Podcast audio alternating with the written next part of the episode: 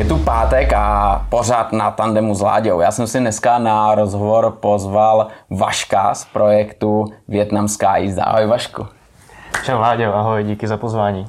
Vašku, hele, Teď, když takhle na to někdo kouká, jak si řekne kluk eh, z Větnamu a má jméno Vašek, eh, to je jméno prostě český jak poleno. Eh, pojď nám trošku něco říct o sobě a vlastně představit se a říct, jakým způsobem vlastně funguješ s motorkama a pobavíme se o tom, jakým způsobem se rozhodnul, že si rozjel projekt Větnamská jízda. Tak eh, já jsem teda Vašek, ale není to úplně moje to jméno v té občance. Mm-hmm.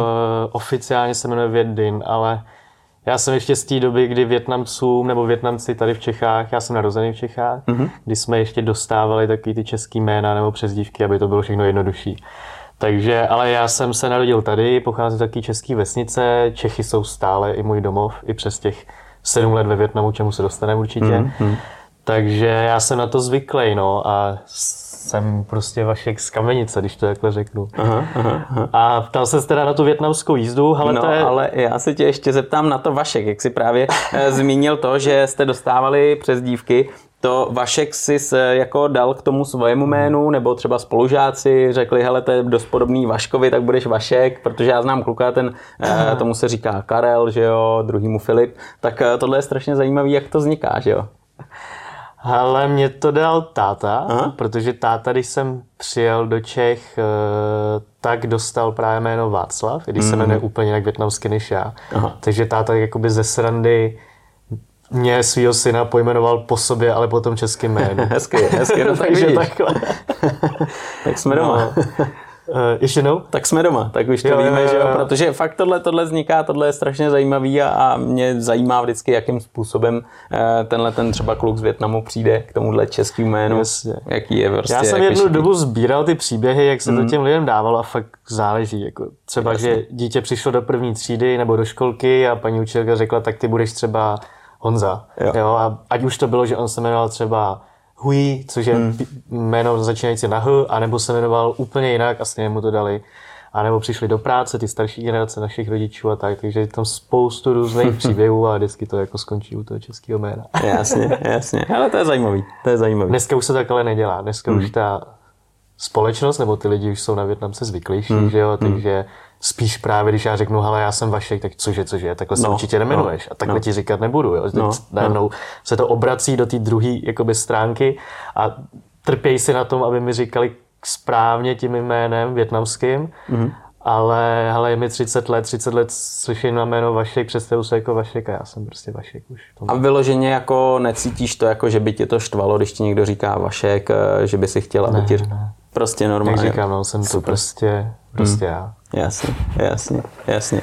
Pojďme ale k motorkám a jasně. k tomu projektu, protože tohle je strašně zajímavý a myslím si, že eh, kdo ve Větnamu na motorce byl nebo se chce podívat nebo o tom slyšel, tak eh, tenhle rozhovor pro něj bude strašně zajímavý, protože ty, ať seš rodilej Čech, tak eh, máš neskutečné zážitky a tím cestám do Větnamu na motorce se věnuješ.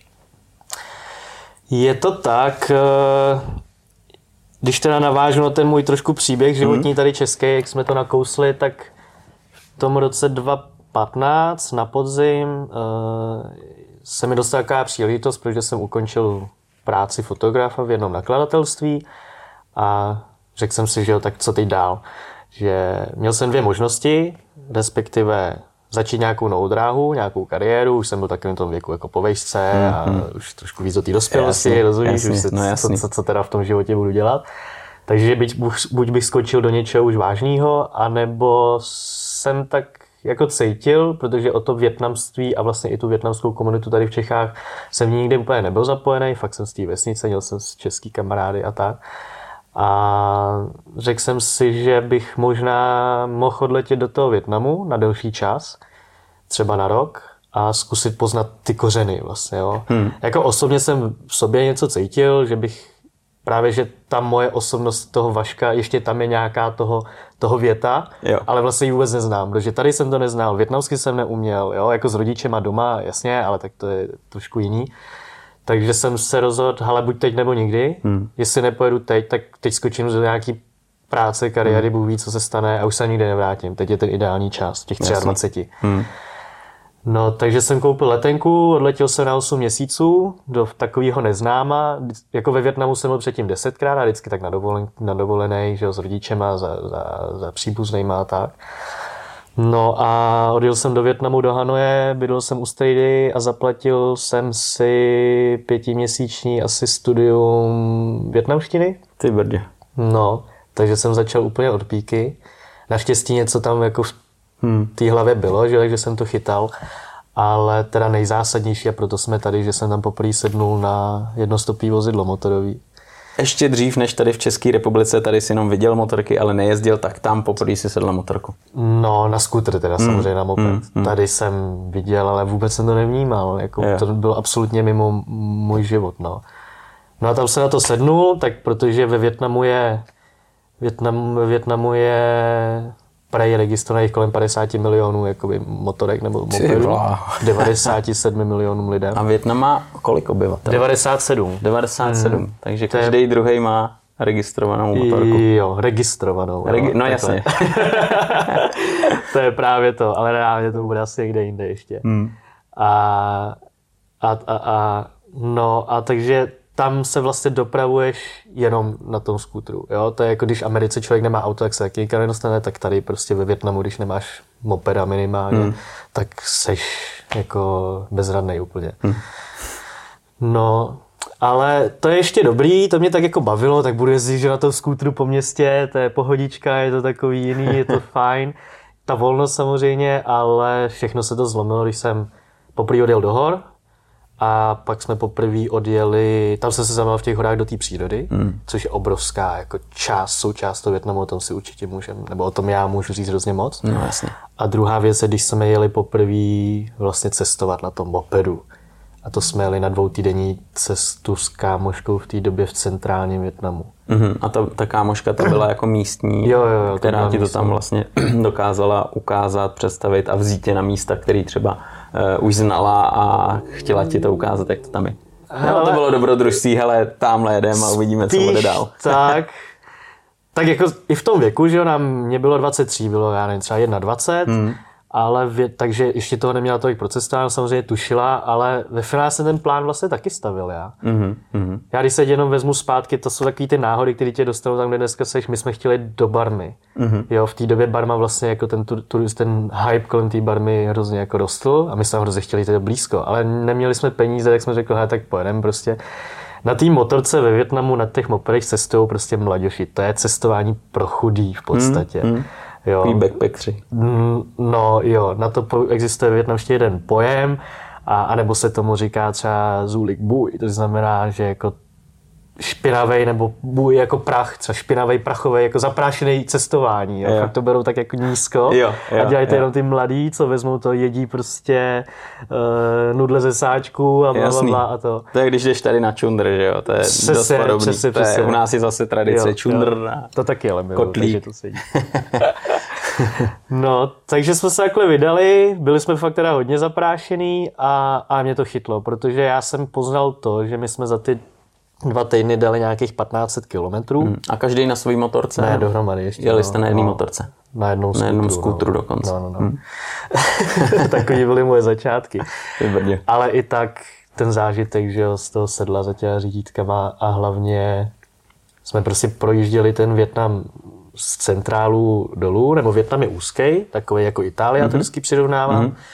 Takže projíždíš tou krajinou od zhora dolů nebo naopak a ta krajina se mění, lidi se mění, kultura se mění, prostředí, jo, pak jsme byli u moře a vlastně mě tam hrozně nadchlo vedle té motorky, vedle toho stylu cestování na té motorce, ta ohromná jako pestrost. Hmm.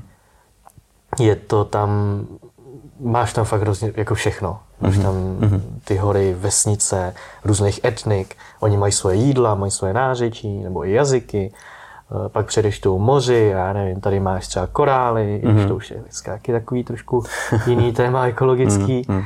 A, ale i tyhle ty extrémy vlastně té současnosti vůči té představě té nějaký tradice nebo minulosti, tak i to je vlastně zajímavý na Větnamu, třeba dneska to poznat, ještě teď to chytnout mm-hmm. a tak dále, ale to bych tady mohl, to, to asi počkáš, mi dáš nějakou otázku konkrétní. No přesně, přesně, ono přesně, jak si to teď naznačil, tak uh, se to strašně mění, že jo? A asi mm. hrozně rychle a ty mm. ten kontrast dokážeš vnímat, protože už je to nějaký pátek, kdy jsi tam byl a kdy byl vlastně naposledy ve Větnamu, když teď takhle tady sedíme, Uh, no já jsem se vrátil sem do Čech na Vánoce loni. Mm. No, já jsem byl celý covid tam. Mm. Já jsem tam byl od října, nebo od října 2019, teď do prosince 21, že jo? Jo. Jo, teď no. Takže jsem se po více jak dvou letech vrátil sem za rodinou navštívit mm. a teď za měsíc se vracím teda, no. Mm. Snad to vyjde. Mm. Ne, Větnam byl celý covid zavřený. Takže byly fakt skoro tři roky zavřený, až teď do 15. března se otevřel vlastně turismu. Jo. Větnam měl touhle strategii. Uh-huh, uh-huh. Tak teď už tam zase začíná nějakým způsobem fungovat a ty vlastně můžeš eh, ten svůj projekt eh, zase rozjet dál. Obnovit, no, doufejme. Mm, Uvidíme, co se stane. Mm, mm. Tam je strašně zajímavý, že vlastně ty jsi to vyzkoušel, nějakým způsobem tě to pohltilo, řekl jsi, jo, tohle je velká paráda, a dostal si teda nápad, eh, že nějakým způsobem tohle to bude chtít zprostředkovat lidem, kteří budou mít mhm. zájem vyrazit se tam podívat.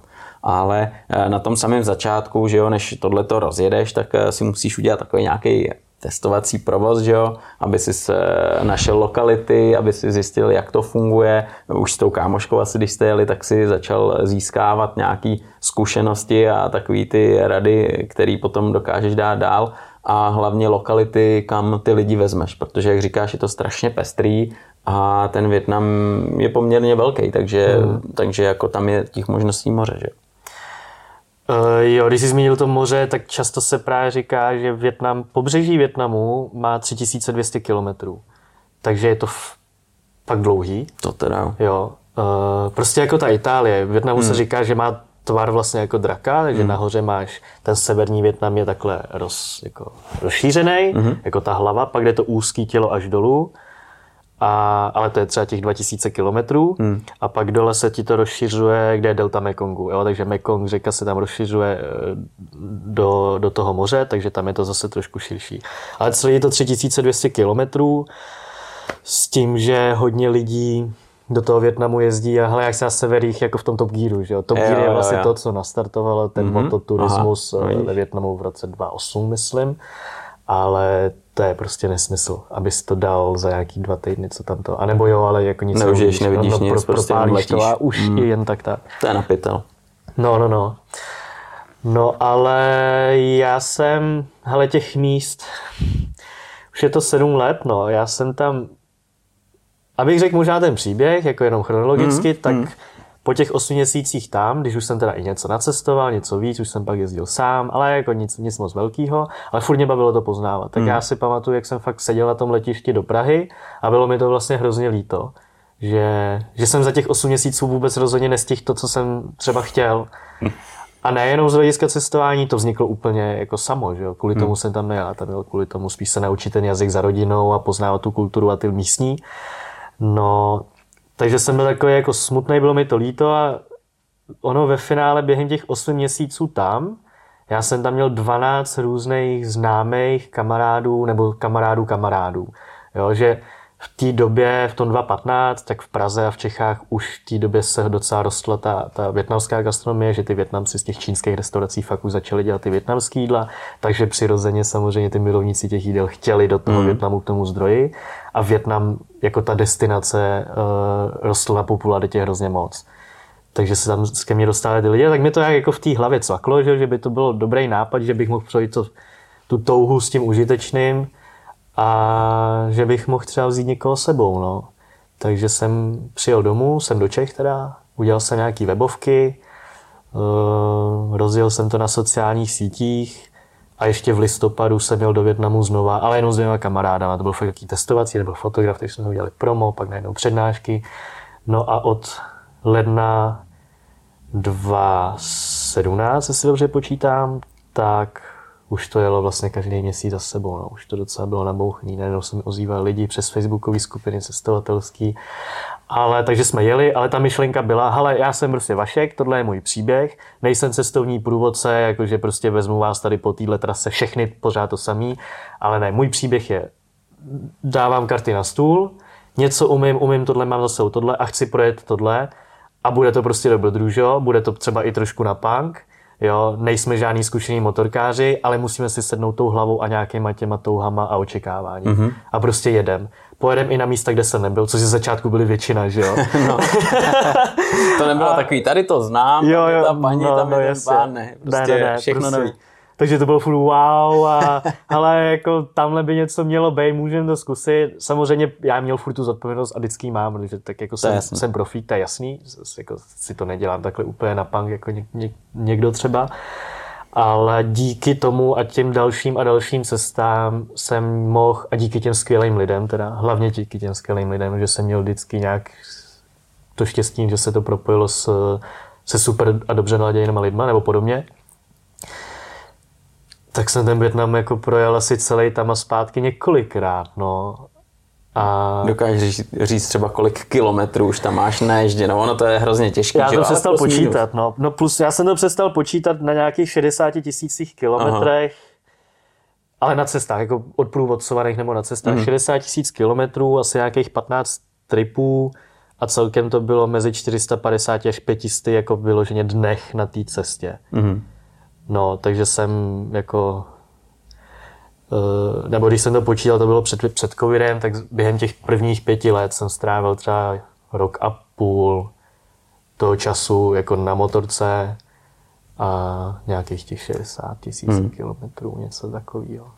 Tohle je zajímavý, protože ono, když eh, se mrkneš na to, jak vypadá kilometr na dálnici tady v Evropě a kilometr je, ve mm, Větnamu, je to tak, tak eh, si to člověk musí trošku přepočítat, že tam, tam se jezdí trošku jinak. Veď. Jsem hrozně rád, že to vlastně říkáš, že právě já jsem pak nad tím přemýšlel, jako co to číslo znamená, ale pak když se koukneš, jak se jezdí tady, tak 60 tisíc kilometrů, ale někdo to dá za tři sezóny, někdo to jako záleží, no, no. jo. No, ale tam ještě když jsem začínal na skutru, pak na nějaký manuálnější třeba 150, tak jsem jako XR třeba 150, teď mám 4 kg jako Kawasaki, tak eh, jsem si prošel fakt vším a ta průměrná rychlost prostě začínala na 30 km hodině nebo na 100 km ujetých denně, jo. až teď se dostanu jako v pohodlí samozřejmě na 3 kg třeba, ale to už ani nechceš, ty nechceš to projíždět takhle rychle. Takže já myslím, že, že možná nějaký ten rok a půl, těch 455 dnů jako na cestě asi takový vypovídá, hmm. že jsem tam něco asi odjel. No. Hmm, hmm. Teď si nastínil, že vlastně si začínal na skútru, což je jasný, jo, jo, to už jsme se bavili. A pak, že si přešel vlastně na velkou motorku a ještě větší motorku. Mm-hmm. A to už jako není úplně jako obvyklý ve Větnamu vidět tyhle ty větší motorky, že jo? Většinou jsou to 125, možná mhm. ty 150, mm-hmm. takový XRO, KLX, mm-hmm. podobné motorky, že jo? Takový ty eh, šmrnclí endura cestováním trošku terénem. A pak najednou 4 kilo, že jo? Uh...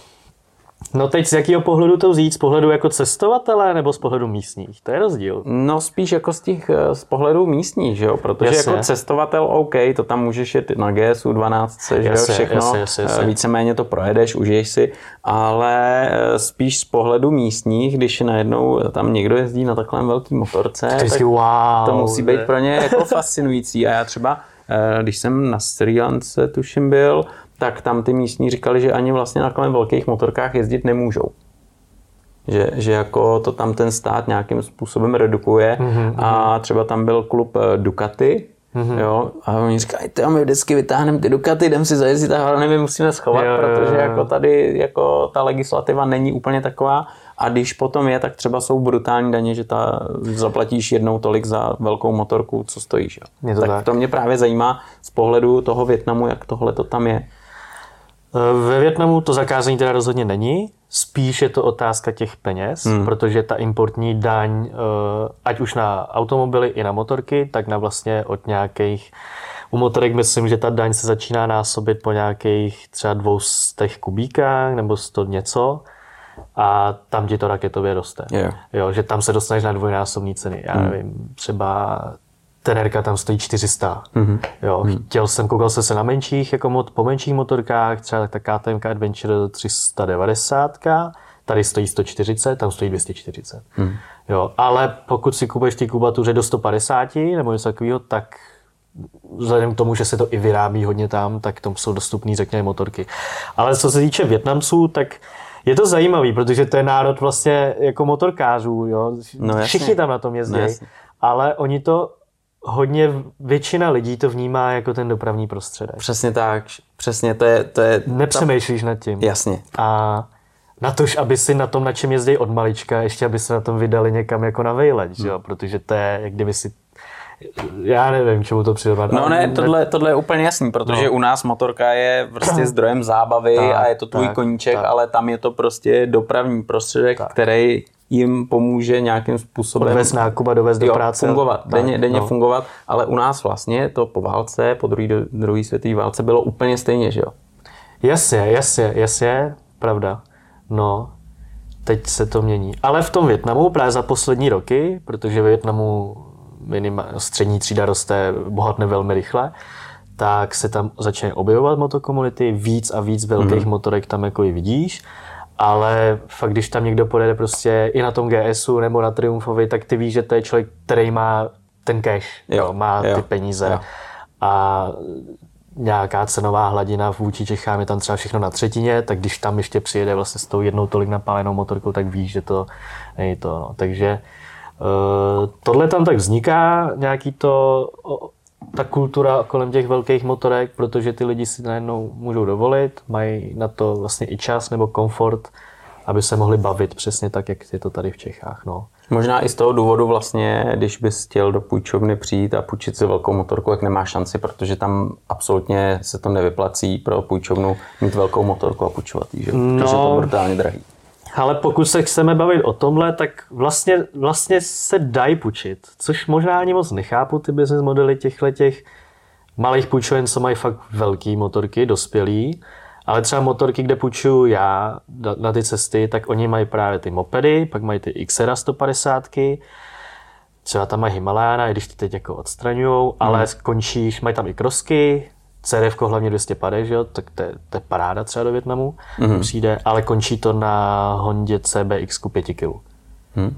A Což mi přijde rozumný. No to, to, je, to, to je vlastně hmm. takový hmm. z té dospělejší motorky to nejlepší asi, co tam máš, protože je to zase vyráběný tam blízko, oservisuješ to a, a je to hrozně spolehlivý, tahle ta motorka. Že? To je pravda, no. To je pravda. Takže to je super. No, ale to jsou fakt jenom půjčovny zaměřený na, na, na ty turisty, hmm. na cestovatele. Hmm. Ty CBX asi tam jedou mezi, třeba můj známý to tam má, jako Větnamec, ale tam to končí prostě, no to tam koupíš ještě za 180 třeba, což je super. Přepočtu, jo, na no, naše koruny. Hmm. Což je skoro srovnatelný s tím, to co je tady. To jo, tak, všechno tak, ostatní už je to. Pak už, že jo, pak už každý každý větší motor už se hmm. to násobí a, a, a představa, že třeba tam pořídíš KTM 1290 nebo GS 1250, to je prostě na další hypotéku. Eh, je to tak, no, je to tak. Na jihu je potkáš, protože na jihu je Saigon, tak to je takový ten ekonomický hub, takže tam jo uh, hodně tyhle blázni jezdí, ale i na Harikách třeba. Jo, ten, ty hmm. dealerství tam jsou, ale je to fakt takové, jak kdyby šel do pařížský, no. ale Vašku, dá se předpokládat, že třeba tam situace se bude měnit nějakým způsobem ten stát bude naproti tomu, aby eh, mohly eh, ty motorky být dostupnější, nebo si myslíš, že to pořád bude v této eh, hladině, že to bude exkluzivní zboží a když si to pořídíš, tak prostě na to máš peníze? Jo, ale já si myslím, že se to bude furt držet v té rovině toho exkluzivního zboží. Myslím si, že jo. Samozřejmě teď je to, eh, teď je to hlavně kvůli ochraně té domácí výroby, protože všechny ty skútry Yamaha eh, a Honda primárně, že jak se vyrábějí, vyrábějí v toho ve Větnamu, jsou tam hmm. fabriky obrovský. Teď už tam pomalu se tlačí i elektroskútry, jedna velká jako automobilka větnamská Winfast, která jede hodně elektromobilitu takže tohle tam jde a, a jako uvidíme. No. Tam spíš mě bude zajímat, eh, jak se ten provoz bude, jak bude regulovaný tím státem do budoucnosti, protože už teď občas vycházejí, ano, vždycky něco vyjde a pak se to nestane, ale hmm. Eh, takový náznaky, že do roku 2030 třeba centrum Hanoje nebo úzký, úzký centrum Hanoje bude, bude tam zakázaný vjezd motorkářům. Teď se tam dostavou, eh, dostavilo, otevřelo metro nadzemní, jo, v Saigonu se staví metro, takže tohle ta infrastruktura, hlavně s tou populací, logicky se to bude muset nějak hmm. kočírovat, že? Hmm. usměrnit. Hmm. A aby si měl prostě všude skútry uh, fakt nadrcený vedle sebe, tak to, to je neudržitelný. No. Hmm. Takže tímhle si to bude, ale co se týče těch velkých, tak podle mě se to bude furt držet té rovině toho luxusního zboží. Hmm, hmm, hmm. Tohle je zajímavý, tohle je zajímavý. Ale pojďme zpátky k tomu cestování, protože e, většinou, když eh, tam přijedeš a máš s sebou e, nějaký lidi, kteří to chtějí zažít, kteří to chtějí vidět, tak si převážně asi půjčou něco kolem těch 150, mm, jo? Mm. 150, možná 250 a to je asi jako úplně dostat, dostatečný, jo? Na to cestování, na to, aby si nějakým komfortu tam fungoval. Eh, je to tak, pokud přijedou motorkáři, tak nebo my se asi budeme diváci a posluchači tady tohohle pořadu jsou motorkáři, tak jo, tak půjčou eh, to XR 150, což je taky taková, řekněme, lehce opravitelná, jako nemá to moc výkon, ale vůči tomu stylu v tom Větnamu, který stejně pojedeš, ať už chceš nebo nechceš, protože ty podmínky tě tlačí k tomu jet, řekněme, pomalu nebo v klidu, tak si půjčuju to tohle, to CRF 250, ale uh, jasně, má to lepší výkon. Pokud se chystáš do offroadu, tak je to podle mě super. Jo, je to mnohem vyšší, no to asi všichni znají tuhle motorku. A takže to jsou taky dva největší, ty nejoblíbenější, nejoblíbenější motorky, no, které se tam jezdí. Právě hodně lidí začíná i inklinovat tomu CBčku, když jedou právě ve dvou, takže jo, jo. jedou páry, klasicky, typicky, že jo. Hmm takže máš tam komfort, hodíš na to kufry a, a jedeš si prostě pohodičku na tom klidným CBčku, protože to je celkem jako taková vyrovnaná motorka, tak tam jedeš třeba i ty dvě kila denně hmm. a projedeš vlastně celou tu zemi. No.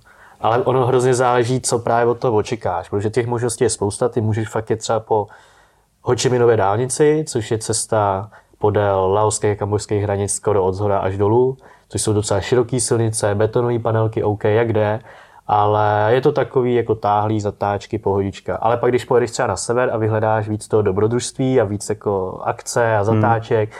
tak uh, tam se třeba víc hodí to CRF nebo to XR, no, to malý jako endurko. Hmm, hmm, hmm ale zase o tom si můžeme hrozně moc říct, že zase ten Větnam je tímhle pestrý, dělí se na ten sever, střed, jich, ve finále reálně se dělí na pět různých jako oblastí, na různý subtropický uh, klimatický pásma, kdy tam jedeš a tak. Ale mě osobně teda nejvíc ta moje cesta se za ty roky taky vyvíjela. Já jsem jezdil tou skútru, prožili jsme krásně ten střed jako od zhora dolů v úvozovkách. Hmm ale pak jsem se začínal, jak jsem vlastně získal zkušenosti, že jo, už jsem si prošel různý bláta, pády, kaluže, deště, sněhy, tyjo, a tak, tak mě začal bavit ten adventure, takže jsem se už začal dělat cesty třeba jenom na tom severu, kde to jsou fakt jako hory, stezky, jo, šotoliny, nějaký brody a vesnice, hlavně ty lidi, je to takový víc autentický, přírodní, no. To je přesně na co jsem chtěl narazit, protože tam eh, jako všude na světě je obrovský kontrast mezi městem a vesnicí. Mm-hmm. Že jo? Mhm. A ty vlastně něco zažiješ, asi když přiletíte, tak eh, zažijete něco ve městě, ale pak už eh, zbalíte saky paky a vyrážíte na to dobrodružství, jak říkáš, ten adventure po těch horách, po těch vesnicích. A tam si myslím, že člověk teprve jako pozná ten Větnam, tu kulturu a ty lidi, že, že to je prostě ten pravý obrázek asi. Uh, já to takhle nechci úplně nazývat, mm. protože i to město je ten Větnam. Mm-hmm. Jo. Vlastně i ta civilizace je Větnam a ve finále, když přijedeš nebo odjedeš teda mimo, uh, mimo ty města mm. a hlavně teda na severu, protože na severu žijou primárně etnické menšiny v těch horách. Jo, že vlastně Větnam má 54 etnických menšin, je zase další zajímavost. Jo. To je teda. Že Větnamci jako takový dobře tvoří teď nechci úplně kecat, ale třeba 80% té populace z těch 97 mm-hmm. milionů a ten zbytek tvoří těch dalších 53 různých etnik. A to jsou, eh, nechci to říct neslušně, ale to můžou být prostě starý kmeny nebo jako indiáni, mm. jako takhle úplně laicky to nazývám, jo, ale no. jsou to prostě kultury, které mají vlastní kroje, do dneška je třeba nosej, mají vlastní jazyky. Mongové je hodně známý etnikum, protože kvůli válci, který jsou teď dneska hodně v Americe, tak to je tam největší etnikum, těch je třeba 2 milionů, hmm. něco takového. Jo, ale pak to máš jedny, který mají třeba 4 40 tisíc, jo, že to je v jedné vesnici mm-hmm. a jsou úplně jiný. Mm-hmm. Takže ve finále, když pak vyjedeš z toho města na tom severu a dostaneš se do těch hor, kde žijou ty etnika, tak to není ani ten Větnam, ale ten Větnam, který si netušil, že hmm. může být ten Větnam, jo? protože to je spíš nějaký historický kontext, hodně, hodně, hodně mm-hmm. daleký, mm-hmm. samozřejmě spojený s tím novodobým a, a současným. Takže, uh, takže se ti chtěl říct, že oboje to tvoří tak dohromady. Jo? Ale zažiješ právě, vyjedeš z toho města a dostaneš se do vesnického světa, do úplně jako jinýho. Není to vyloženě větnamský, ale je prostě jiný a ten venkový. Ten jeden extrém toho Větnamu. Větnam má pořád spoustu extrémů.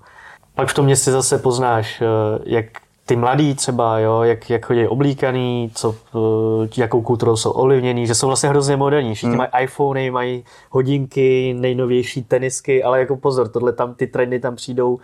Já je tam vidím o rok o sezónu dřív než tady třeba. To věřím, no. Je to, to tak, protože oni to mají najetý z těch sociálních sítí, ovlivněný samozřejmě Jižní Koreou, tím popkulturou tam a tak dále a tak dále. A i to je vlastně hrozně zajímavý, protože to je ve finále to, ten, prav, ten autentický Větnam, který si lidi, mm-hmm. který to neznají, jako ještě představí. To je pravda, no. No, pak máš historické města, kulturní, tam je Hoj An třeba, k tomu říkám Český Krumlov, to jsou krásné jako baráčky. Eh, starý, starý přístavní město a tak dále a tak dále. Takže tam je to taková jako kombinace všeho, ale jako extrém panelák, mrakodrapy a extrém dřevěný jako vychýše. A jo, ani že tam jedno, vidíš v tom kontrastu vedle sebe. Tak. Ani jedno není Větnam, ten pravý Větnam, protože Větnam je země furt jako eh, rozvojová, takže tyhle ty, a tím cílem samozřejmě, nebo nějakou tou ideou je ty, tohle nějak jako propojovat. Jo, ale já to vnímám jako jedno, že to je ta tvář, ta fakt tvrdě rozvojová nebo ještě nerozvinutá část rozvojové země a právě ta extrémní ultramoderní, která už tam je i vidět. No a, a pak něco mezi tím. Hmm, hmm, tak tohle člověk prostě chce zažít. Chceš to vidět, eh, chceš se na to podívat, jak, jakým to způsobem jde dohromady, jak to funguje. Jo, určitě, tohle, tohle je pravda, to máš úplně pravdu, jak říkáš. No. Já myslím, že to je zajímavý pro nás tady ty lidi z toho západu, kde my už si žijeme tom svém jako klídečku, ať hodně lidí třeba si to neuvědomuje nebo nemusí to tak vnímat, což jako i chápu, ale já jsem přesvědčený, že tady je, se žije velmi dobře, hmm. tak tam vidíš takový ty, ty fáze, no, ty mezistupně. A víš, kde to bylo ještě před 20 lety na těch vesnicích, ale zároveň vidíš, kam to může dojít. A ve srov, v kombinaci s tím životem těch Větnamců, který jsou takový jako hrozně vtipný, hrozně houževnatý, jako žijou ten život, jedou na těch mopedech, těch milionových zácpách, poslouchají sluchátka, jedí to street food jídlo, pijou si ty panáčky k obědu, jo, smějou se, objímají tě, mávají ti na té silnici, když jedeš na té velké motorce uh, a ta příroda, všechno. Takže tam jako je to takový projítí se tím životem, mm-hmm. ať už jako životem jako člověka na zemi, ale i tou společností a tím rozvojem a a je to teď, podle mě je to v té skvělé právě fázi, kdy to můžeš chytnout jako všechno oboje mm-hmm. a nějak si to jako reflektovat i pro sebe, ale z toho svého tvýho vlastně pohledu a zkušenosti. A to je pecka na té motorce, mm. mě to jako Mám to asi srdce to, už toho motorkáře, ale mně to přijde úplně dokonalý. Ale to musí být, to musí být, to musí být.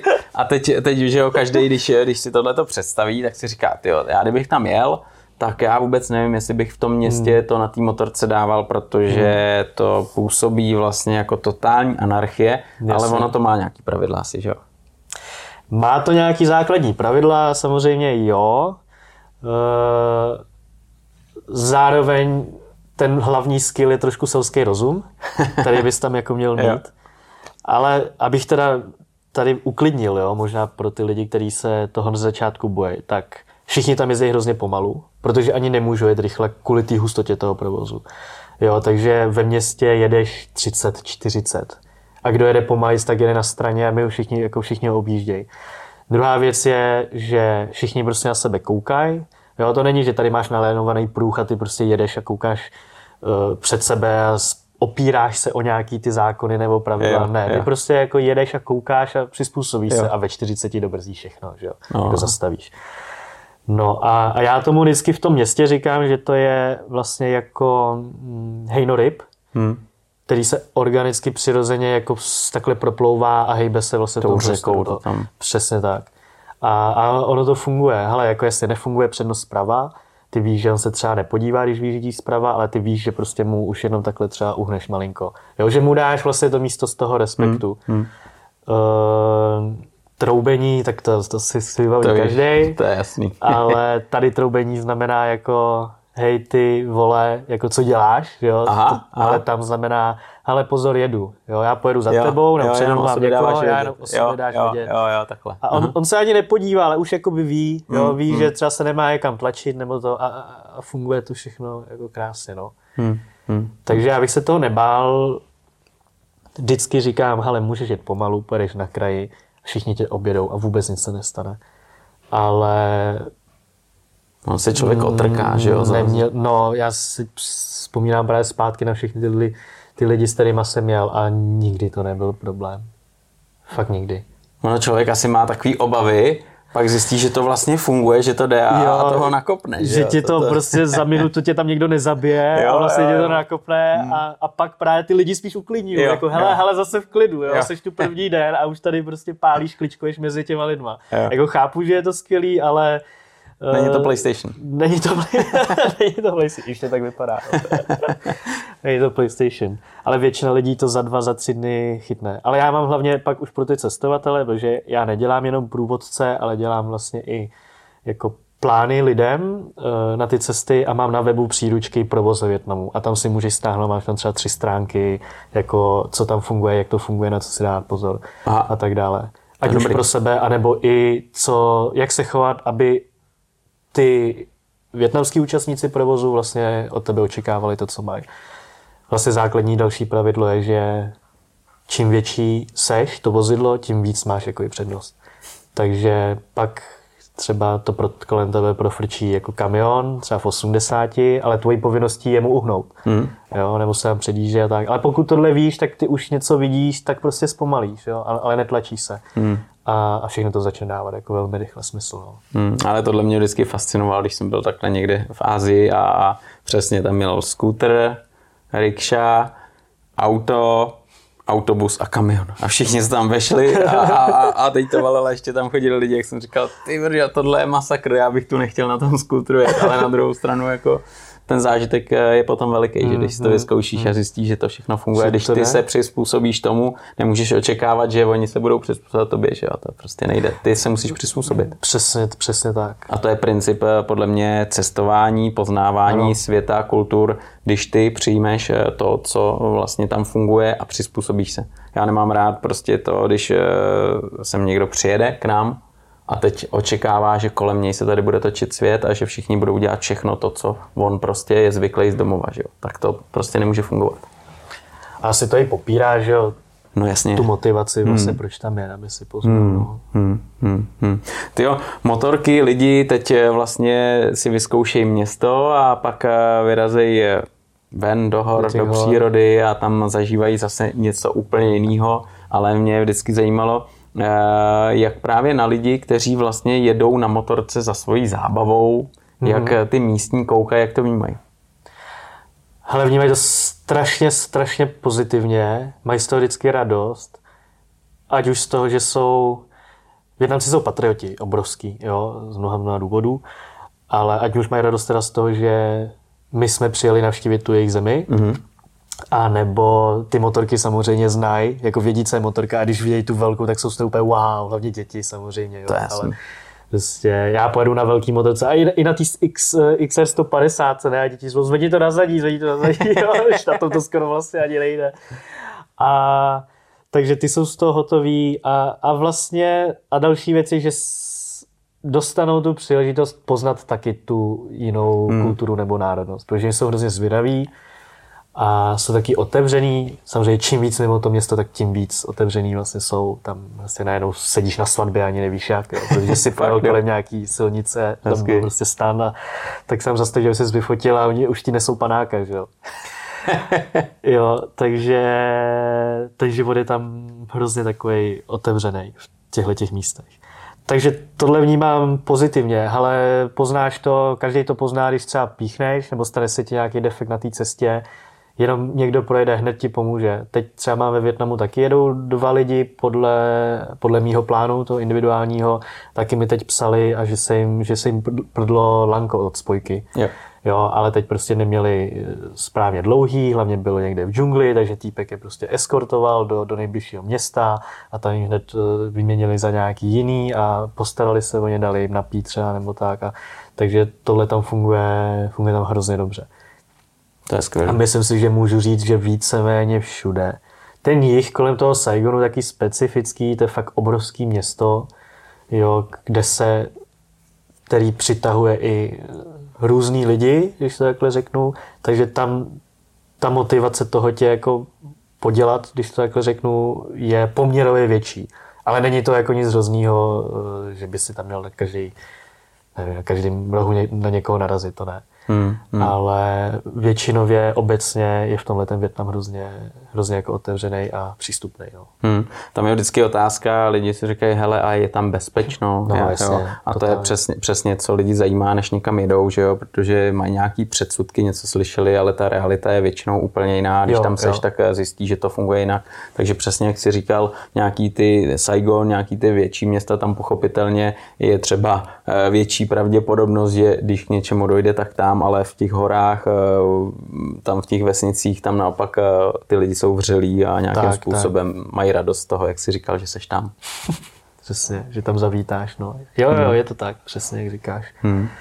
Uh, já myslím, že Větnam je bez, nebo je, jsem přesvědčený, Větnam je velmi bezpečná země pro turistů určitě.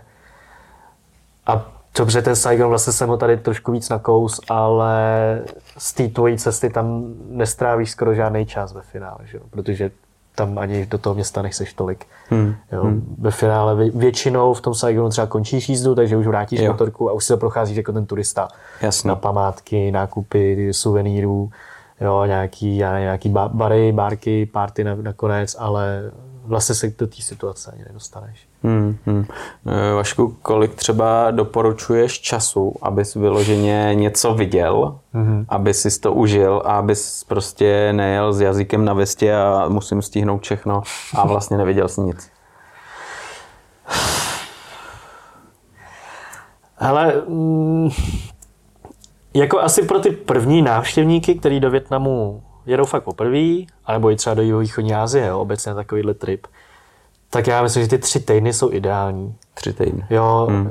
jako není to málo, není to moc, nebo moc. Tři týdny dovolený je hodně samozřejmě. Hmm. Jo, ale na tu zemi, abys to nějak jako projel a mohl si odjíždět s takovým tím spokojeným pocitem, že si fakt něco viděl. Jo, ale viděl jsi v nějakým komplexním řídku a hlavně platí, že ty tři týdny je většinou ta doba během té cesty, kdy si právě už zvykneš, dokážeš načerpat a už se ti to nějak ukládá vlastně do těch tvých zážitků. Jo, že jo to takový není... ten kulturní šok už nějakým způsobem no, no, jako no, je no, pryč no. a ty už vlastně žiješ tím tak, ty ho žiješ a, kulturou. a přijmeš ho vlastně mm-hmm. a už mm-hmm. ho do, uložíš si ho. Jo. No, takže ty tři týdny v tomhle jsou takový ten, ten střed. No, uh, pak se to může ještě rozvětovat na různé jako subskupiny. Třeba chci jenom k moři. Tak tě pošlu do centrálního jižního Větnamu, kde je třeba pár spotů a měst, které jsou fakt jako mořem a ostrovů, teda, kde jsou mořem úplně úžasný, ale vím, že za dva týdny ti to stejně omrzí. Jo. Když se vykoupeš a ty města za stolik toho nenabízejí, nejvíc času strávíš na té cestě. Že jo? Takže tam by ti to stačilo. Nebo chci tvrdý offroad uh, do, do, to, do těch hor severního Větnamu, tak za dva týdny tam taky můžeš prolítnout jako spoustu cest, že to budeš mít plný zuby. Jo, ale tohle už jsou fakt takové ty subskupiny, které jsou uh, specifické a víš, co chceš. Potom se ten čas dá vlastně zkrátit a jedeš jenom za tím konkrétním zážitkem. No. Ale pak ty prvocestovatele do Větnamu tři týdny podle mě ideál. Stihneš hory, stihneš si projet kus té země, stihneš i to moře, stihneš jako ty města, takže vyzkoušet třeba nějaký jídla a takhle to většinou nejvíc lidí za mnou vlastně chodí s tímhle, s touhletou jako potřebou, s tímhle požadavkem. No. To je přesně ono, vyzkoušet si ty jídla, jo, protože hmm. já si myslím, že přesně jak jsi říkal na začátku, u nás vlastně už dneska začínají být, nebo jsou, že jo, dávno už uh, ryze větnamský restaurace, hmm. už to není ta, ten, ta Čína, že jo, a lidi objevují, že vlastně čínská, větnamská, japonská kuchyně je totálně jiná. Totálně jiná a já třeba mám rád větnamskou kuchyň, ale ve Větnamu jsem nebyl a lidi, co tam byli, jak mi říkají, hele, tam kdybys přišel a řekl, že chceš třeba bunča nebo bumbo nambo, hmm. tak tam nepochodíš. Ne, nepochodíš. Uh, s tím bunča teda pochodíš. Jo. Tam to je severský jídlo, takže mm-hmm. to mhm. tam je takový hodně rozšířený. Ale bun, bunbo nambo je tam s tím, to tam nenajdeš. Nebo jako najdeš, ale máš tam pár restaurací, pardon, pár míst. Jo, že to bunča je stejně rozšířený jako fočko třeba tady, ale bunbo nambo, ale to má úplně jiný příběh, to je hlavně tady kolem toho běží spoustu mýtů, ale ta pravda je taková, že to je uh, to je jídlo, které je inspirované vlastně jihem, ale vzniklo na severu. Vzniklo vlastně na severu v Hanoji. Ale má to kořeny ve Větnamu. Jo, jo, jo. Nedá se jo, říct, jo. že to vzniklo někde tady třeba v Evropě, v ne, Americe, ne, ne, to ne, to ne. od přistěhovalců. To ne. Je, je to vyloženě kořeny. Jo. To, jak se to dostalo sem, je, že v Čechách a v Evropě jsou hlavně lidi ze severního Větnamu, ale na jihu Větnamu máš týdla trošku sladší, jo? že třeba to bunburamo tam má oříšky, smaženou cibulku, jo. omáčka je trošku sladší, maso je ve sladší marinádě, což přirozeně Čechům a lidem jakoby tady chutná víc. Proto se z toho stal takový obrovský hit, jo. nehledě na to, že to není úplně tradiční věc tam. Mm-hmm. Jo, takže to je takový jako specifikum fakt to je tady, tady Čechů. Tohle je zajímavý ale takhle to je. No. Ale na Bunbonabo se zajdeš, jenom ho nemáš na každém rohu, jak si hmm. každý může myslet. Hmm. Hmm. A je podobný nebo? Ale, nebo... Uh... jako složení těch ingrediencí ano, ale ty chutě prostě nenahradíš. Hmm, ale jasný. v ničem. To je jasný. Ničem. Hmm. Já nechci hadit tady větnamský jídla tady, ale já nikam než na sapu vlastně nejdu. Hmm. A i na té sapy už tak chodím jako na pár jídel, který mám ale víc už zažitý, že to jsou ty větnamský jídla z té české sapy. Jo. jo. já už tam ani nehledám, že chci dosáhnout co největší podobnosti těch jo, ve Větnamu. Jo. jo. je to taky. Ale jako člověk se vyžere jako ke všemu, že já už hmm. mám ty chutě a ty, jak to mám nastavený úplně jinde, no. To je jasný. Ale, ale na té sapě je to kvalitní, to rozhodně za to hmm. dám ruku do ohně, jídla jako super, ale ten Větnam je, jako to, k čemu se dostaneš tady v Čechách je 10%, hmm. ani ne. Ty jo, ani tak ne, to je krutý. To, ani ne. to je krutý procento. Teď jsem možná kazím hodně iluzí. No ne, hele, ale, ale jako kdo stojí nohama na zemi, tak si to nějakým způsobem dokáže tohle spočítat a nějak přebrat v hlavě, že jo? Tak to prostě je. Je, no. Hmm. Zase je to spojený s tou pestrostí toho Větnamu, těma vlastně uh, menšinama 54 provincií je tam taky přes 50, jo? takže ty jedeš z té země ze zhora dolů a přijdeš do jiného kraje a do jiného kraje a tam ty nudle mají jiné a maso tam dělá jinak a najednou hmm. je to sladší. Jiný čili, jiný bylinky, bylinky hmm. jsou zásadní, hmm. že jo? protože tam jsou to aroma těch bylinek je úžasný, když se kombinuje s, tím, s těma dalšíma surovinama. No a takhle můžeš zase dál a dál a najednou ti to vzniká fakt ta obrovská pestrost. Hmm, hmm, tohle, tohle je paráda, ale zase teďkom bavili jsme se město, vesnice a je jasný, že když jedeš, seš někde v horách, seš někde jako mimo, když to řeknu, civilizaci, mm-hmm. tak eh, tam až tak jako na výběr nemáš, že jo, a přijedeš a jíš to, co je k dispozici a je to taková ta, to jídlo z ulice. Že jo. Jak třeba vnímáš lidi, kteří jako třeba ze začátku mají jako obavy, eh, ty, co s tebou tam přijedou do Větnamu, mm-hmm jíst něco z ulice a pak se k tomu nějak jako dostanou a už to berou jako normálku. Jak tohle tam funguje, co se týče té tý gastronomie mimo města? No ale teď tě možná trošku vyvedu jako z omilu, protože ten street food jako jede i mimo, ves, mimo města, ale právě, že víc patří do těch měst, aha. do těch hustých aglomerací. Mm-hmm, Tam mm-hmm. máš ty tržiště aha, a ty aha. malý právě stánky na to obrovské množství těch lidí. Aha, aha. Jo, že tradiční rodiny doma na vesnici, tak oni si spíš vařejí sami. A nebo mají nějaký pár jako restaurací, kde se scházejí, ale jako kdyby měl tady na vesnici hospodu, když to hmm. řeknu. Já to beru ale jako z pohledu toho člověka, který tam cestuje, Jasně. víš, který je závislý na tom, že si zas tak jako neuvaří, ale navštěvuje a jí. Jo, jo, takhle. Tak možná já jsem byl pochopil street food, jako máš street food fakt ty, no, no, ty no, no, stánečky no, na ulici, no, ale no. pak máš všude jako restaurace no, a jídelny, no, žrádelny a tak, jo.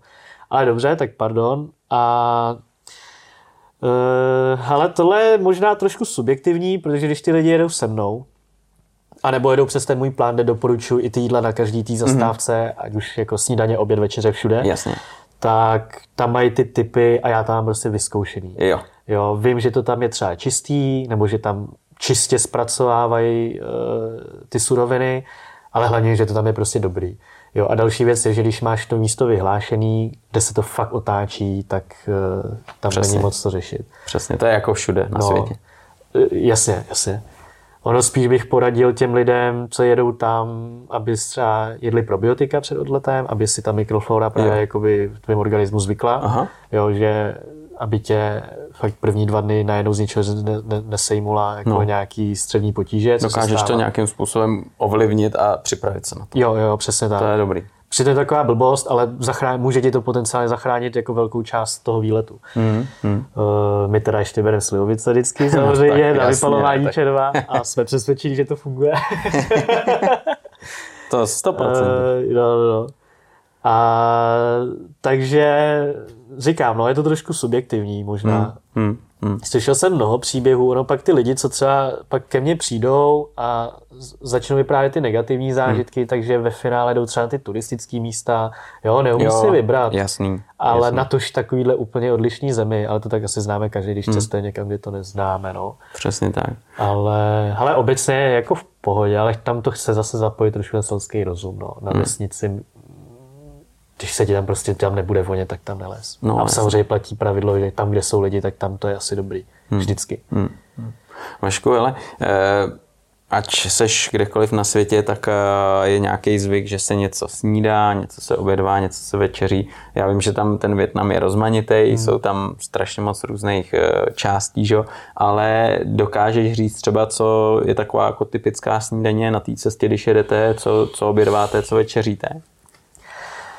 Ale ty snídaně jsou zrovna nejslabší, no, protože Větnamci samozřejmě záleží jak kde, zase, když jsi na úplný vesnici, tak oni si třeba uvaří jenom sladký brambor, Mhm. jo, dva, tři, a nebo jedí prostě rejži s nějakýma, třeba co zbylo od večeře, a nebo Jo. si rychle odestují něco, ale Takže to, teplá, teplá, Teplá, snídaně, není jako- to vyležené o nějakém pečivu, a jak tady známe, prostě teplá z těch surovin, co tam je dispozici. ve městě ano, v hotelích, i mimo město, ale v hotelích, který jako obsluhují turisty, tak tam dostaneš omeletu s bagetou, Hm, jo, protože jsou na ně připravený. jasně.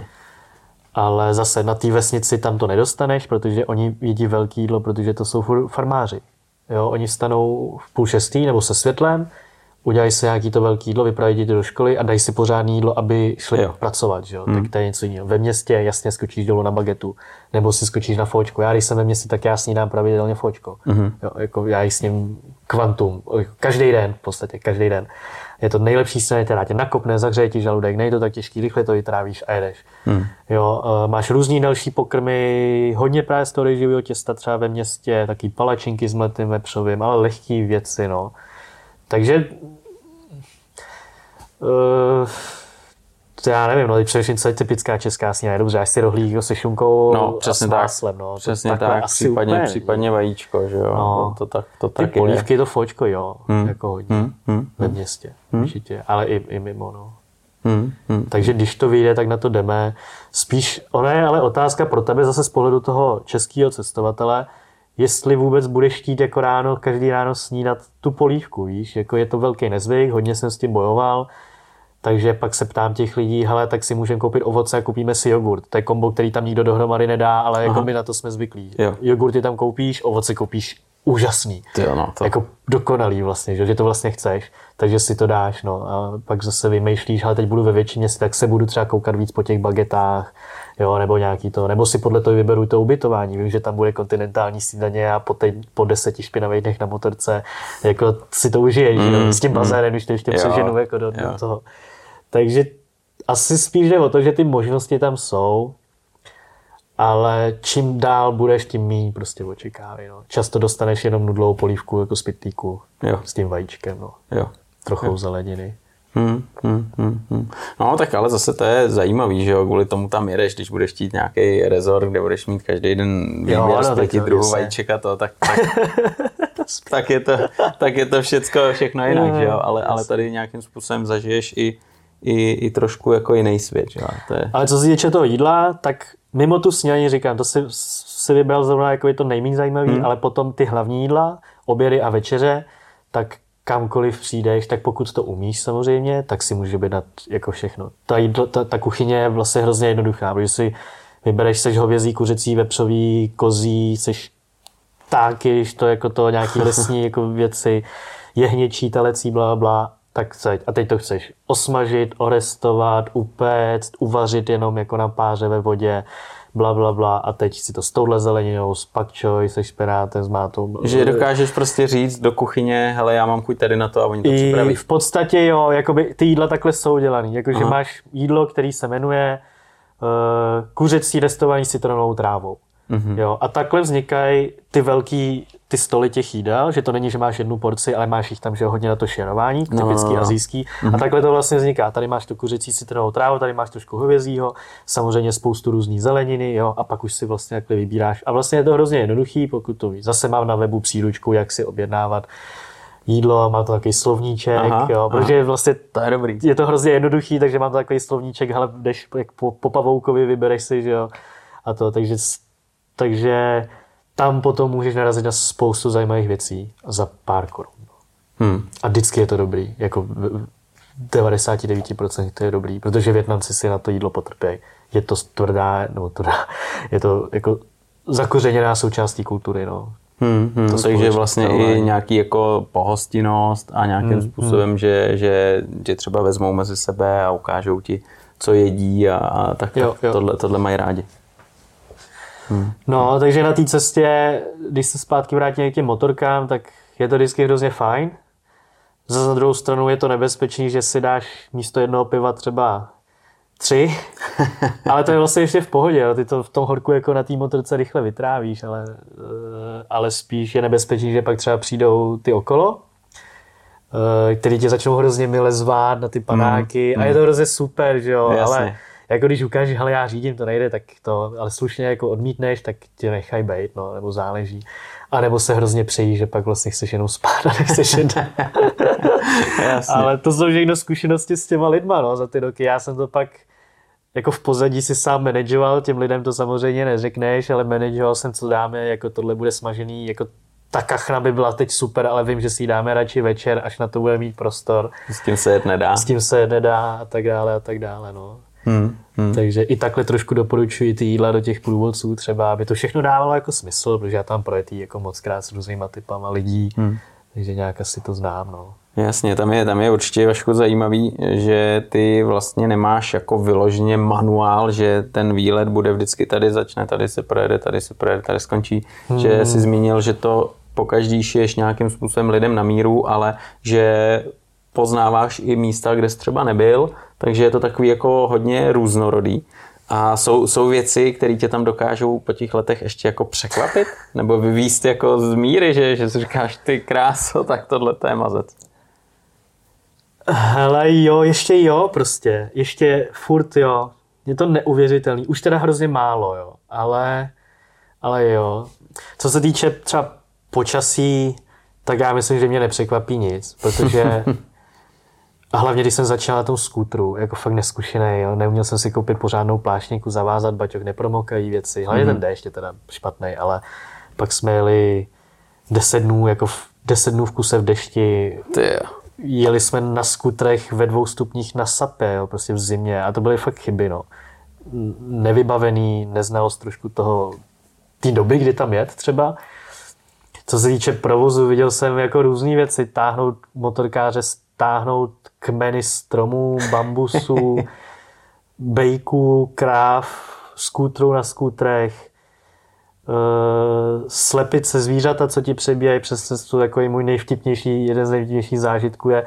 Ale nej, typni si, nebo teď už jsem to prozradil, nejnebezpečnější zvíře na té silnici, máš tam psy, máš tam kočky, máš tam krávy, máš tam bůvoly, máš tam kachny, a ty slepice, a pak jsem zapomněl na všechno možné ještě, co kde je. A vlastně to nejnebezpečnější zvíře ve Větnamu, to říkám všem, prosím, pamatujte si to, je slepice.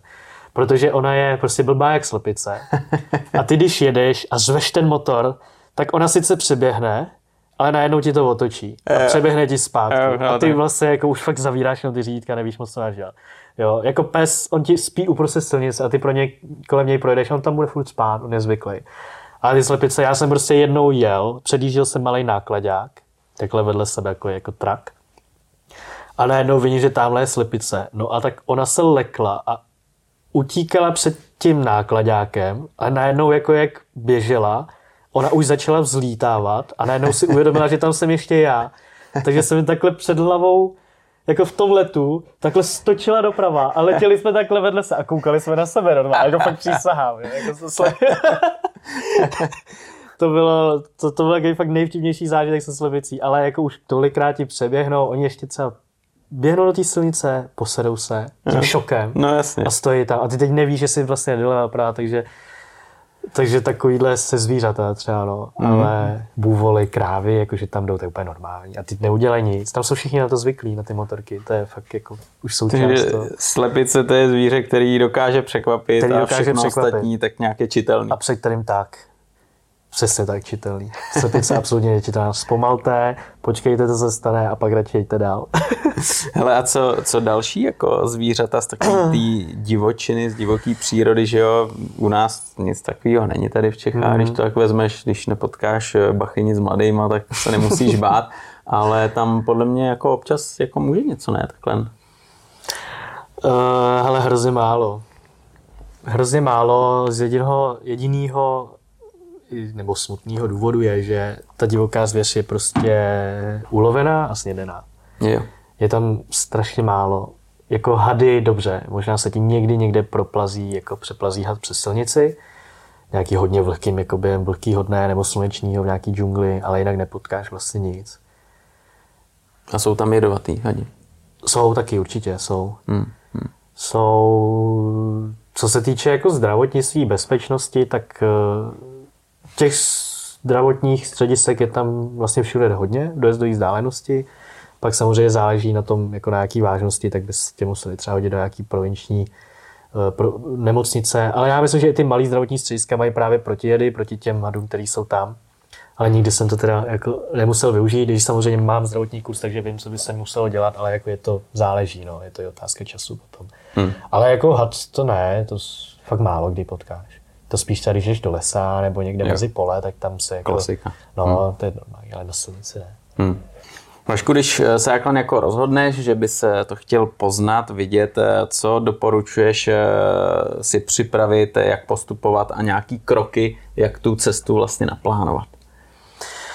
Uh, tak to jsme trošku nakousli, že jo, jestli seš ten typ, který to chce projet celý, nebo víceméně hmm, jako poznat hmm. to Mám tři skrz. týdny, mám tři týdny Jasně. a chci vidět co nejvíc. Tak jak to dělám já, tak určitě první dotaz je vždycky, kdy je do Větnamu, jo, vzhledem tomu, kam chci. Eh, každý měsíc nebo každý dva, tři měsíce má něco do sebe v jiné části toho Větnamu, ale obecně, obecně platí, že když je, když je tady zima, tak na severu Větnamu je taky zima a fakt tam nechceš protože ta vlhkost a ty nezateplené baráky a ta, ta zima v té vlhkosti ti prostě proleze jako do kostí. Hmm. Ale na jihu, kde je v létě právě monzuny a deští období, tak tam je krásných 25. Takže když jedeš v zimě, leď na jih, k moři, jsou tam i hory, můžeš to projet. Není to taková ta tvrdá jako adventure divočina, ale jako jsou tam hory, bodovoci, lisy, bla, Takže tam nejlepší je za mě březen, duben, řekněme mm-hmm. duben, takže jaro. Jo, jaro to znamená, že na tom jihu, kde končí to suchý období, se začíná třeba oteplovat, ale není to tak hrozný. A ten sever, který se z té zimy probouzí do toho jara, tak je taky ideální. To je taky stabilní, můžeš projet jak hořejšek, i spodek. Promiň, já ti do toho skočím, jak vypadá na severu zima? Ale zima je, že máš mezi 5 a 10 stupni, jo. ale vysokou vlhkost. Mm-hmm. Je to, jak kdyby si měl tady pocitově i minus 5 třeba, mm. minus 10. Jo. Hmm. Druhá věc, že tam se neschováš. Jo. Tam neutečeš, tam nejsou zateplený baráky, jo, tam okna jsou mříže, když to tak řeknu. A, a jdeš teda na motorce ještě. Jo. No, právě. no. jo, jako i kdyby se zabalil do všeho, co máš, tak uh, já jsem jednou do průsmyku, jenom jsem chtěl něco fotit v zimě do takové mlhy a já jsem měl své pět vrstev a stejně jsem byl, to, to, to bylo hrozný. Takže to nedoporučuji. Eh, co se týče sněhu, teda to se taky někdo ptá, tak samozřejmě na Sapě, což je, Sapa je ve Větnamu, teda originálně, tak... A Sapa je město. Sapa je horský městečko. Horský městečko. pod horou Fansipan, která je nejvyšší horou Větnamu a Indočíny obecně. Kolik je nad mořem? 3-2. Mhm. 3-2. Možná bych teda mohl říct, uh, Sapa je ta touristic destination, ta turistická vyhlášená destinace toho severního Větnamu, Mhm. těch hor, toho horského místa mm-hmm. ve Větnamu. Mm-hmm. Ale realita je taková, že je to totálně jako přeplněný. Je, když přijedeš do toho městeček, to je hotel nasekaný vedle mm. hotelu za brutální peníze.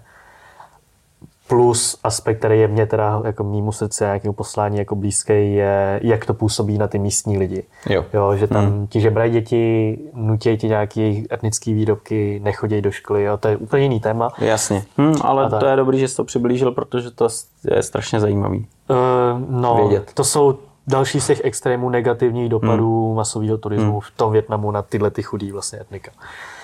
Takže vlastně tam narazíš na davy lidí, pojedeš tam s davama lidí, budeš se tam tlačit a ještě tam ti bude jako bolet srdíčko z toho, co tam vlastně vidíš. Hmm.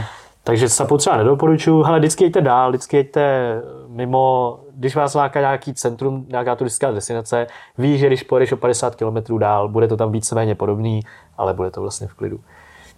Hm. No, uh, co se... Pojďme na, no, pojďme na ty, teď jsme se pobavili, kdy jet, Jo, kdy je kdy ideální jet, jet takže- do Větnamu a teď eh, pojďme dál jako další krok, který, který už souvisí s tou cestou. Dobře, takže naplánovat tu trasu za tři týdny. Já to vždycky doporučuji, pokud ten člověk je fakt univerzální, chce vědět od každého něco, tak já většinou dělám, hele, přiletíš do Hanoje a dáš si týden až 10 dnů na, na severu. Jo, takže tam ať už vezmeš, vyzvedneš Hanoi motorku, anebo pojedeš do jiného města, kam se dá třeba poslat vlakem, to umím taky, a tam si ji vyzvedneš, aby si ušetřil třeba dva dny nudného výjezdu z města, i když mm. není tak nudný, ale jako když nemáš čas, tak se snažíš maximalizovat tu, tu pestrost.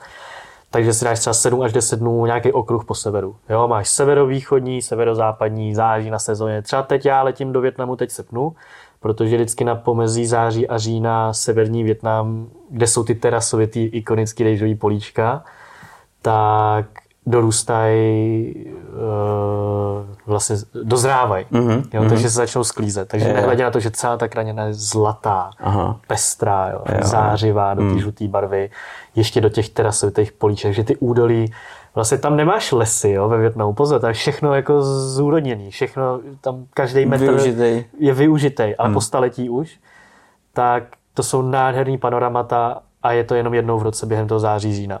Takže proto tam teď jedu, takže třeba tohle je zajímavý, dobře, může ti víc jako pršet, jo, musí být už trošku jako ostřílenější, ale ten zážitek za to stojí.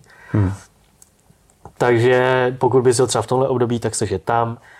Eh, Ale abych ne- nemluvil moc a zkrátil to, takže 10 dnů na severu, eh, nebo jednu třetinu ten týden a ty druhý dva přeletíš do centrálního Větnamu, protože mezi Hanoi a centrálem je to třeba tisíc kilometrů, který nejsou tak zajímavý oproti tomu centrálu až na jich a tam Aha. to pak propálíš. Tam hmm. pojedeš k hmm. Ho Chi Minově t- dálnici, vrátíš se k moři, jo, když víš kde, tam jsou takový útesy, třeba vodopády, pak zpátky do hor a nakonec dojdeš do toho desetimilionového Saigonu. A hmm. Tam poznáš tu větu, to je Saigon, jako co to znamená. no právě. Jo, no. Ale tohle to jsem si vždycky říkal. Eh, to jsou šoky vždycky, no. Hmm. Takže takhle bych to skládal, asi třetinu a dvě třetiny, abys to mohl projet víceméně celý, no. Hmm. Hmm. Pokud nejseš jeden z, tý, z těch subkategorií, Jo. o kterých jsem mluvil. Jasný, jasný. Takže to máš naplánovaný máš vlastně trasu. období trasu Trasu, tak a teď se asi musíš chystat na nějaké věci, které jsou nezbytně nutné že jo, k tomu vstupu. jasně, A i připravit sebe. jasně.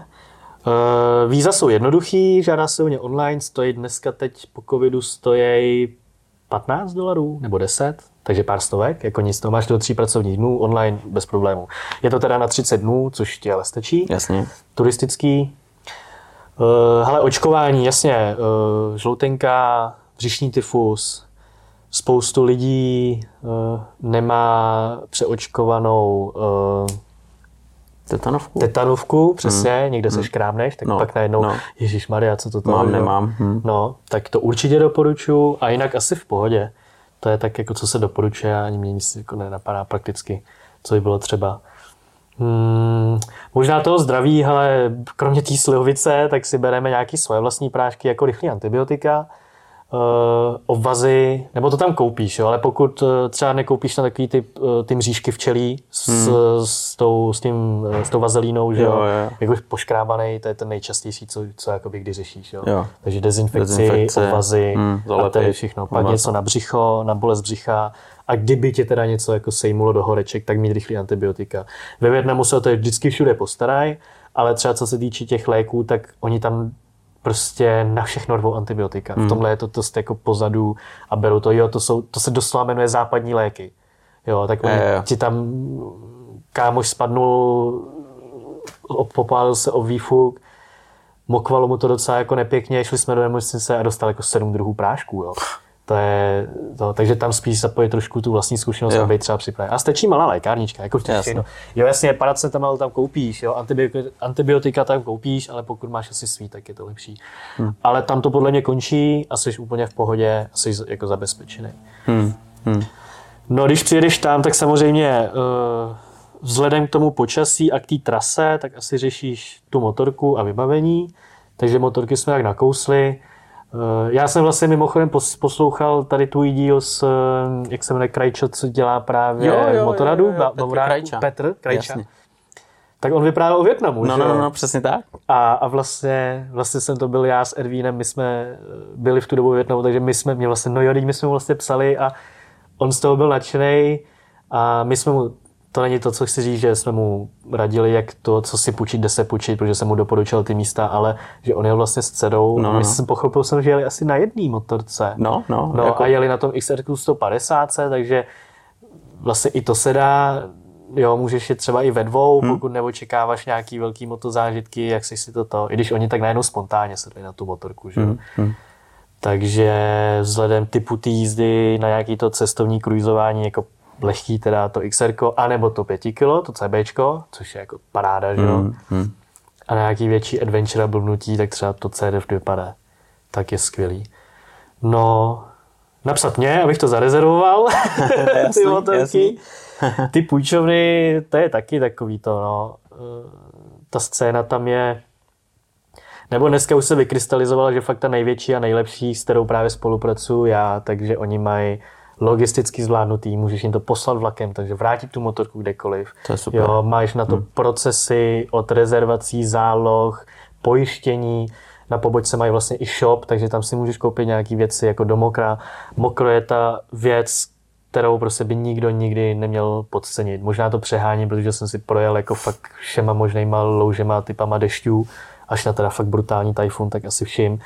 Ale jako sušit každý den boty něco, co mm. nechceš. Mm.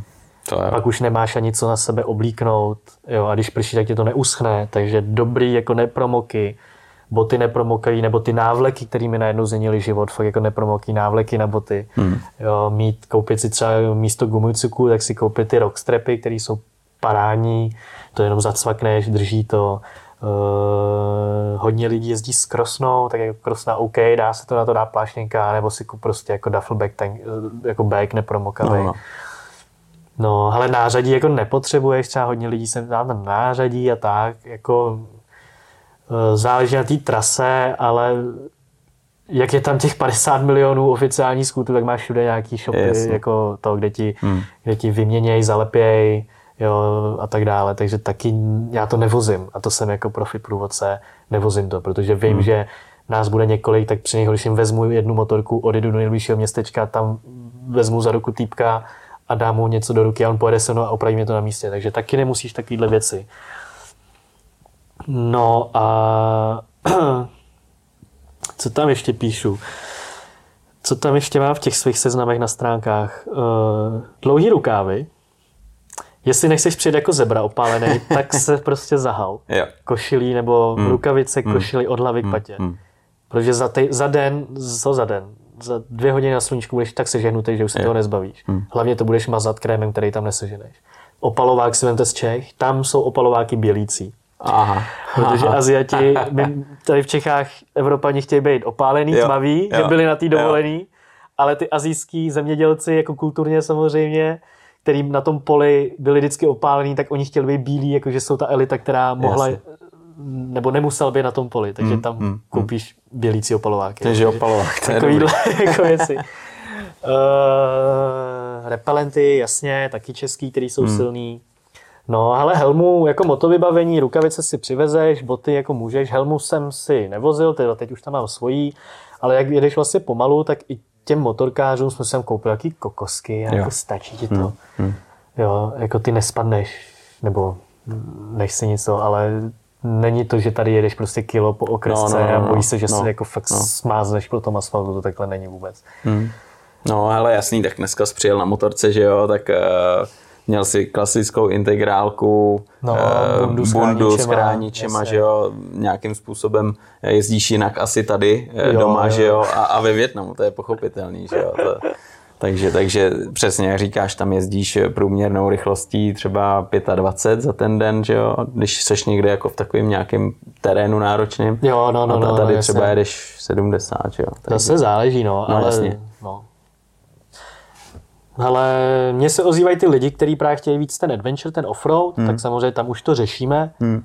Ale jak říká, jestli se jet jako v páru třeba projet si to, ale je to na pohodičku, tak jako pojedeš i v těch žabkách, když to přeženu. Jo, nemusíš jako nic řešit, no. Tam řešíš jenom to pohodlí. Hmm. A tu logistiku té cesty, kde je půjčit motorku, kde ji vrátit, stihnu to, že jo. Jo, nájezdy kilometrů, ale nepočítejte denně, pokud chcete jet v klidu, tak průměr na velký motorce dobře, kilopad je úplně v pohodě. Jo. jo ale stihneš mezi tím zastavit někde v klídečku, mít Užij rezervu. No, já pak ty dny třeba plánuju, když to jde, že třeba máš 150 a druhý den máš třeba 80, 90, když tam něco jako nájezd kilometrů, tak když chceš, můžeš to spojit, záleží. Hmm. Jasně. Ale ta vlastně základní chyba těch lidí, kteří za mnou jdou o tu radu, nebo o ten plán, takže oni si právě myslejí, že to projedou hrozně moc za hrozně krátkou dobu. Jo, oni si to hodí do Google, Hanoi, Saigon, 2000 kilometrů, máš to já nevím, za 35 hodin ti to vyplivne třeba. Mm.